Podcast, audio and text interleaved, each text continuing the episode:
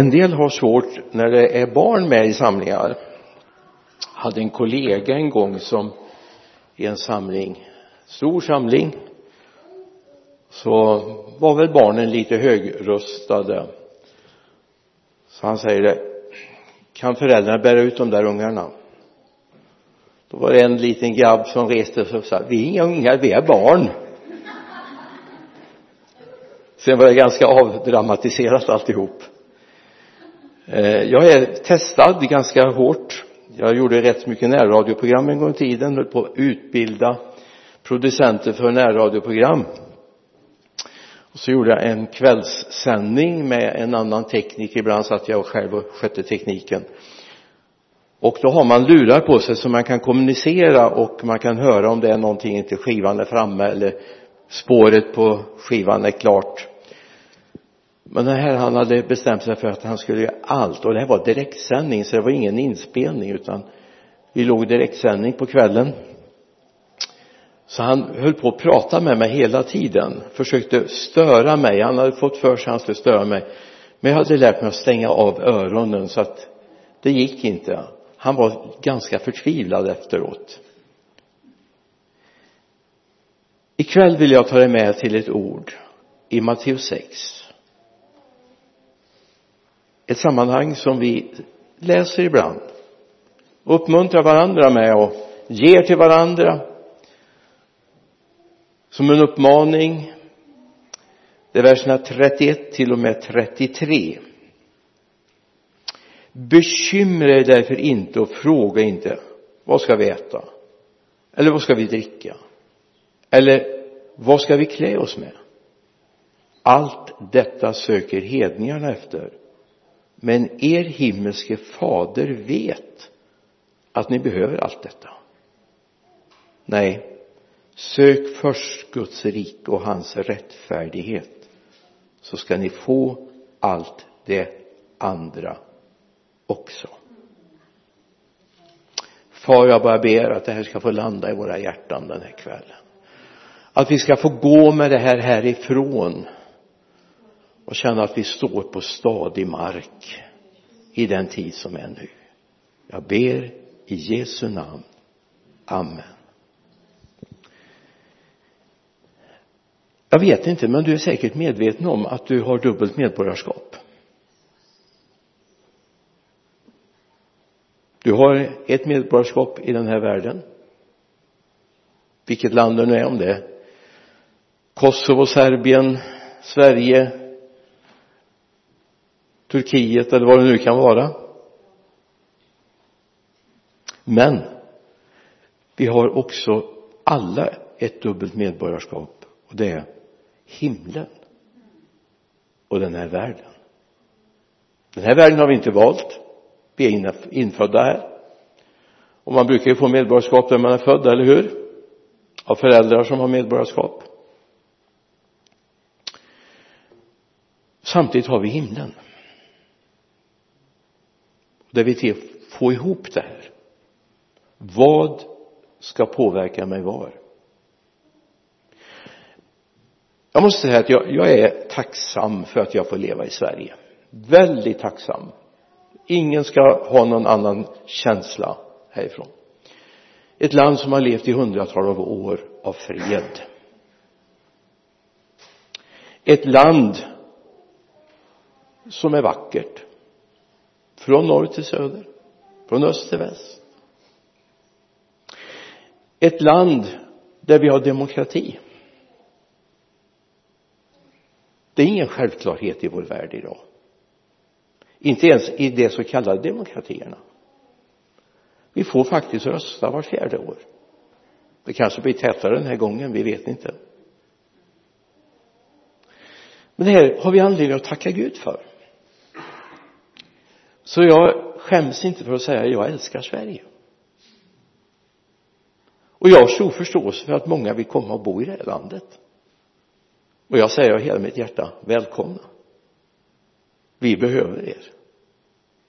Jag kan citera våra kommunalråd hemma i Vänersborg. Vi har ju haft Sveriges största flyktingförläggning eller asylboende i Vänersborg. Och hon säger Marie Dahlin vi önskar att alla skulle kunna stanna i vår stad. Vi behöver dem allihop.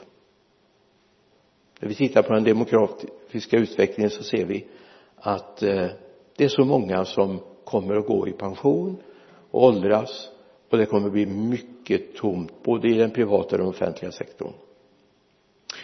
Jag älskar Sverige.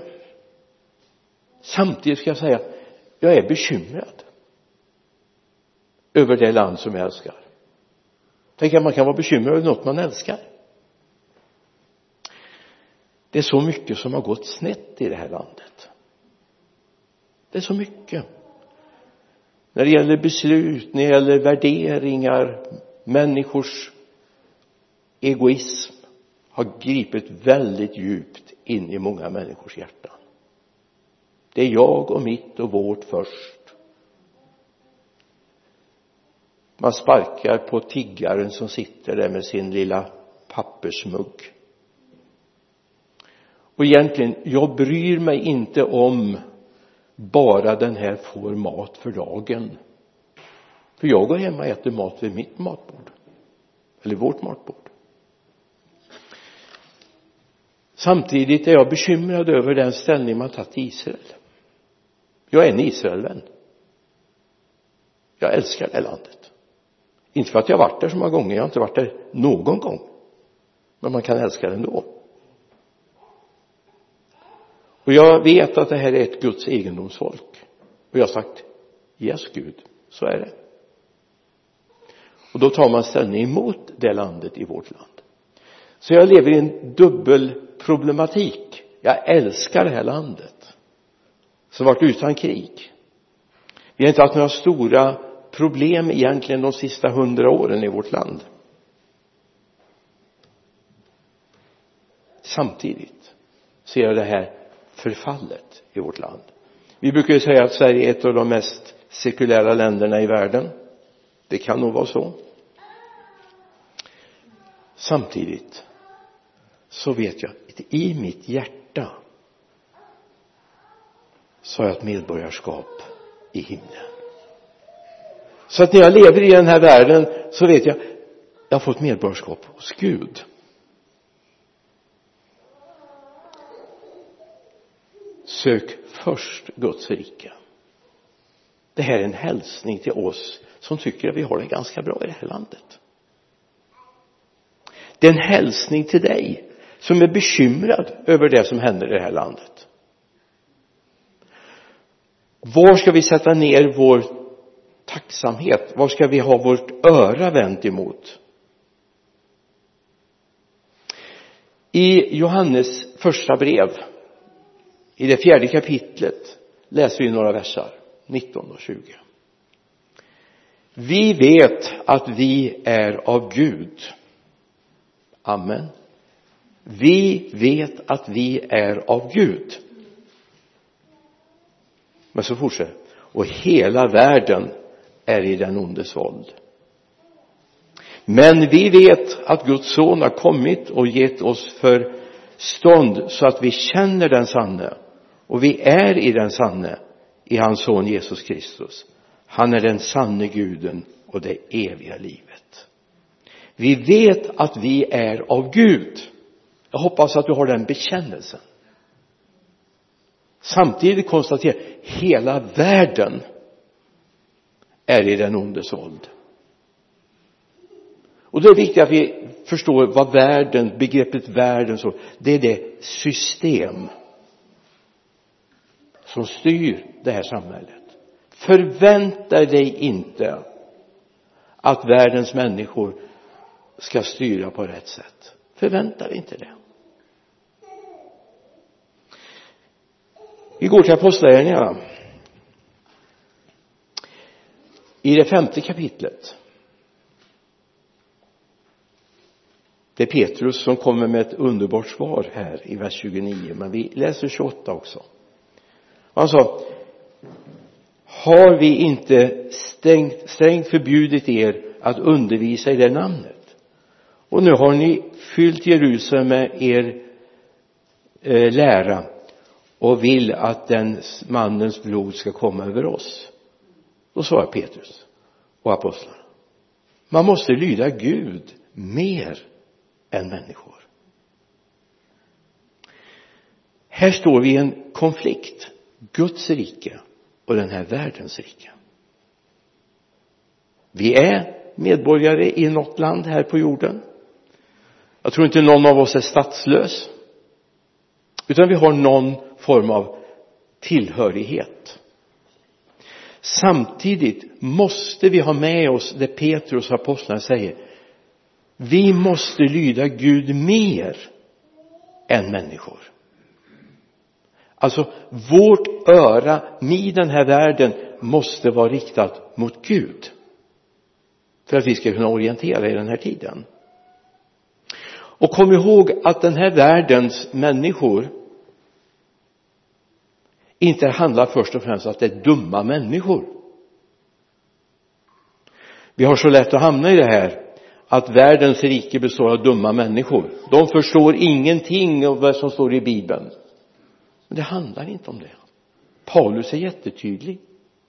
Om du går med mig till Fesebrevet ska du se det sjätte kapitlet. Och det här skulle jag vilja ta med dig i din vandring genom livet för du kommer stöta på patrull då säger Paulus här när han skriver till församlingen i Efesos som lever i den här brottningskampen vi kämpar inte mot kött och blod utan mot förstar, mot makter, mot världshärskare här i mörkret, mot ondskans andemakter i himlarymderna. Ta därför på er hela Guds vapenrustning så att ni kan stå emot på den onda dagen och stå upprätt när ni har fullgjort allt. Kampen är inte mot dumma människor. Då har vi förenklat det. Och då kommer vi förlora. Stup i ett kommer vi förlora. Utan det handlar om makter som råder i himlarymderna. Det finns en världens rike och det finns ett Guds rike. Och vi måste i den här tiden fram till det Jesus hämtar hem oss när vi ska vara i det fullkomliga riket fram till dess måste vi ha klart för oss hur mycket ska vi alliera oss med den här världen? Och hur mycket ska vi vara allierade med Gud? Du kommer aldrig kunna förena de två sakerna. Utan vårt uppdrag är ju att ta människor ut ur den här världen och ger dem ett nytt rike. Det är vår kallelse och vårt uppdrag. Gud välsigne Jonny. Amen. Han har en buss som väntar på honom. Det är fint att han väntar. I första Korinthierbrevet jag älskar Guds ord hoppas du hänger med mig tionde kapitlet vers 12 därför ska den som tror sig stå se till att han inte faller. Ingen andra frestelser har drabbat er än vad människor får möta. Och Gud är trofast. Han ska inte tillåta att ni frestas över er förmåga. Vi som tror att vi står amen. Hoppas du lever i den tron. Jag står i honom. Vi ska vara noga med att vi inte faller för det finns en, en avsvuren fiende som går omkring som ett rysande lejon. Och då är det viktigt att veta var står jag?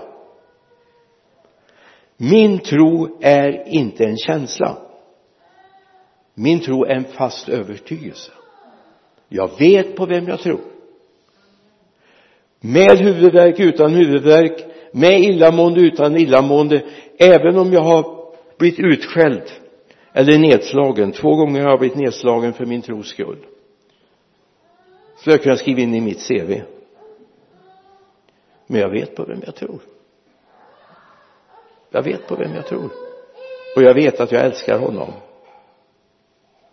Så Paulus är medveten om att trots att vi är barn av Gud vi hör honom till vi har ett rike vi ska snart komma fram till det också. Vad är ett rike? I bibelns terminologi. Vad handlar det om att vara i Guds rike? Det handlar inte om en känsla utan det handlar om ett beslut jag tar här.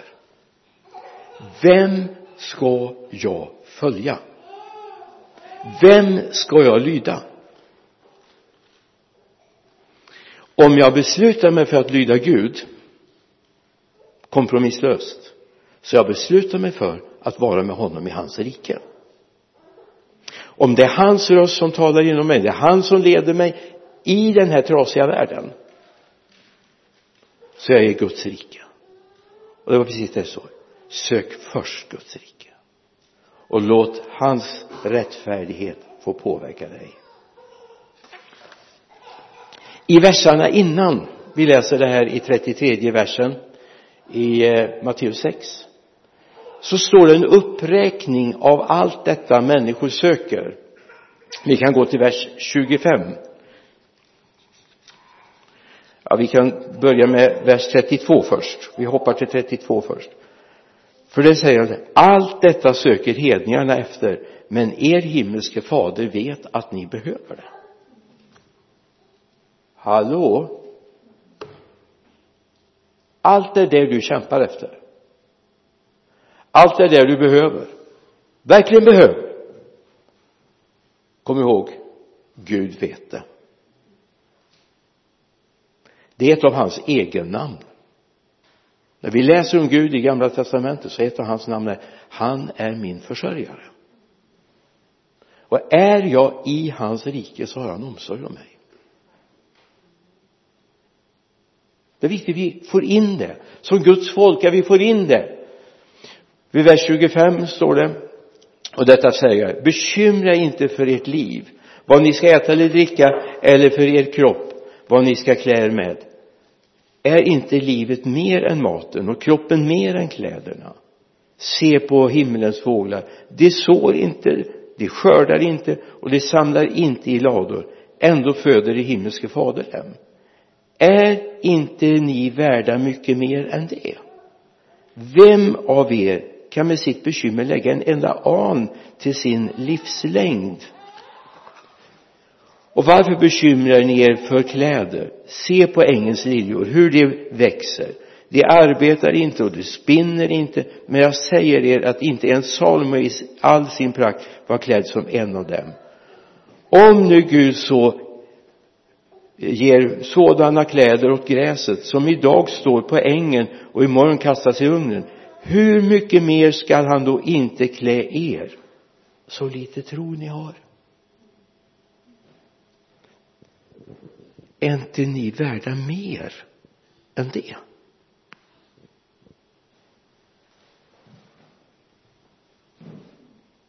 Hur mycket älskar han dig egentligen?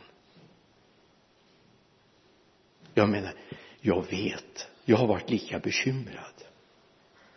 Jag har levt i oro och bekymmer och funderat hur ska vi få ihop ekonomin nu? Det här går ju inte. Vi ser ju att kredit och, och, och debet går inte ihop. Vi får, det blir röda siffror i bokföringen. Hur får vi ihop det här? Jag har varit där också och är där ibland. Och jag behöver predika det för mig själv.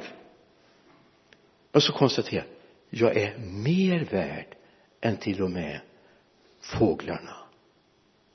Jag är mer värd än liljorna och gräset. Jag är mer värd i Guds ögon. Hoppas du kan ta in det. Och tacka Gud ikväll för att du är mer värd än till och med fåglarna eller liljorna eller gräset. Och eftersom han har omsorg om dem er himmelske fader vet att ni behöver det här. Er himmelske fader vet att ni behöver det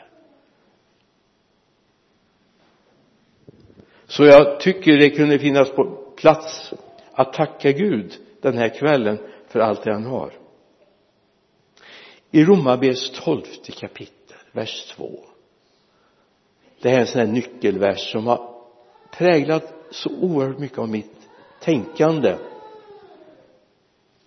Det så anpassa inte efter den här världen utan låt er förvandlas genom förnyelsen av ert sinne så att ni kan pröva vad som är Guds vilja det som är gott och fullkomligt och behagar honom så att ni förvandlas genom ett sinnes förnyelse. Gud hjälp mig. Gud hjälp mig. Så jag kan pröva vad som är Guds vilja. Vad som är gott och välbehagligt för honom. Det här är någonting vi behöver få tag i. För Guds rike det är när jag underordnar mig Gud då blir jag rikets medborgare. När jag börjar säga Gud du tar över mitt liv. Jag vill gå med dig. Du har omsorg om mig. Amen. Känner du det? Gud har omsorg om dig. Gud bryr sig om dig. Jag vet inte alls vad du står i för situation och vad du brottas med. Jag har ingen aning om det. Kanske jag borde ha men en sak vet jag. Gud älskar dig.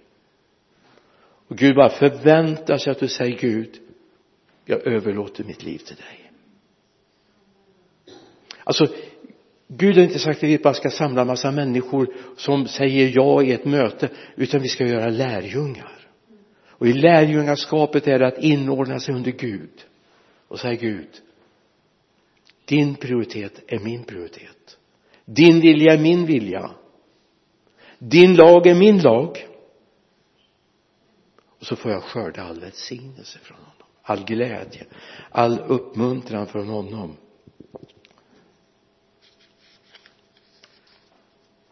Och kom ihåg vi kan inte. Och det här är ett bibelord som jag har stavat på och sagt men gud det, det här kan inte vara sant.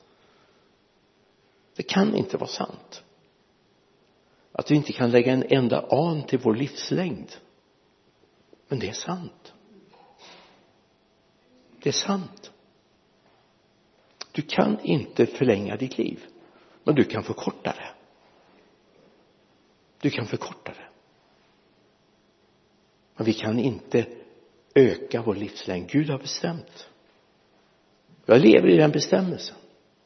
Jag vet att jag genom ett oskickligt leverne ett ovisst sätt att leva skulle kunna korta mitt liv. Men jag kan inte förlänga det. Utan en dag har mina dagars mått nått sitt slut. Men jag kan förkorta det. Och det ska vi inte göra. Men det säger bibeln då att med vårt bekymmer kan vi inte förlänga vi kan inte töja ut vårt livs jag var möjligtvis Hiskia då när han vänder sig mot väggen och är bekymrad och får ett antal dagar till va? År till och med till. Jag har sett några sådana här nutida exempel också med människor som på grund av vissa situationer i sin bönekamp har fått varit med och fått löfte om ytterligare dagar. Men det var inte genom att man bekymrade sig för mat och kläder och dryck utan på grund av andra saker, människors frälsning, barns uppväxt och så vidare. Så om du förlänger, försöker förlänga ditt liv så kan du inte göra det. Ja jag ska gå ner för landning nu. Så återvänder vi till Matteus 6 och 33 nej sök först Guds rike och hans rättfärdighet. Smaka på det. Ta bara ett litet ögonblick. Dra in, fundera. Sök först Guds rike och hans rättfärdighet. Jag hoppas du är medveten om att du kan inte rättfärdiga dig själv inför Gud. Utan det är när du söker hans rike och säger Gud jag vill vara med dig. Jag vill lyssna till dig. Jag vill vara din dolos som det står i nya eller din slav. Hur många av er har stått upp idag och sagt och bekänt Jesus tack för att jag får vara din slav. Han är vår slavägare. Och han är en rättfärdig. Och den dagen du säger det så får du också del av hans rättfärdighet. Han rättfärdiggör dig så det handlar inte om att vara duktig och klara av livets alla svårigheter alla serpentiner och en del känner att livet är som att åka utförspist i slalom försöka klara alla portar. Men det är inte det det talas om. Vi är frälsta av nåd inte på grund av gärningar. Och när vi säger Gud jag vill vara din slav jag vill vara med i ditt rike. Så bekläder han med min, sin rättfärdighet. Och det är den enda klädnad som kommer att gälla i himlen en dag. Jag är rädd för att många kommer att komma dit så som mannen som kom utan bröllopskläder till bröllopshögtiden. Jesus vi har gjort massor för dig men vi har aldrig blivit hans slavar. Vi har aldrig blivit hans slavar. Så han har aldrig kunnat ikläda oss sin rättfärdighet. Sök först Guds rike och hans rättfärdighet så ska allt det här andra också tillfalla dig. Jag vet att det här är en naiv förkunnelse, en oerhört naiv förkunnelse men jag hämtar den i Guds ord och jag tror på den. Fullt ut. Sen siktar jag också ibland. Jag misslyckas också. Det är bara att fråga min fru så vet hon. Men jag älskar Jesus. Jag älskar honom. Och jag har sagt Gud låt mig aldrig bli populär utan låt mig få bli en tjänare hos dig jag vill inte vara en trendsättare men jag vill gå med honom. Ska vi be tillsammans? Himmelske far tack för att mitt i den här världen som är trasig så finns det ett rike som håller på att växa sig starkt. Det finns ett område där du herre får regera. Det finns människor som har överlåtit sina liv till dig som inte har frågat efter den här världens berömmelse utan bara frågat efter rättfärdigheten från dig. Herre, jag tackar dig för att du ska fylla den här stan med människor som är överlåtna till dig. Som är beredda att ta upp kampen för den här staden. Herre, jag ber för bedjare. Jag ber för tjänare, Herre, som du får använda och som har lagt sitt öra mot ditt hjärta och säger jag vill följa dig. Tack Jesus för att du vill använda oss. Jag ber i Jesu namn. Amen.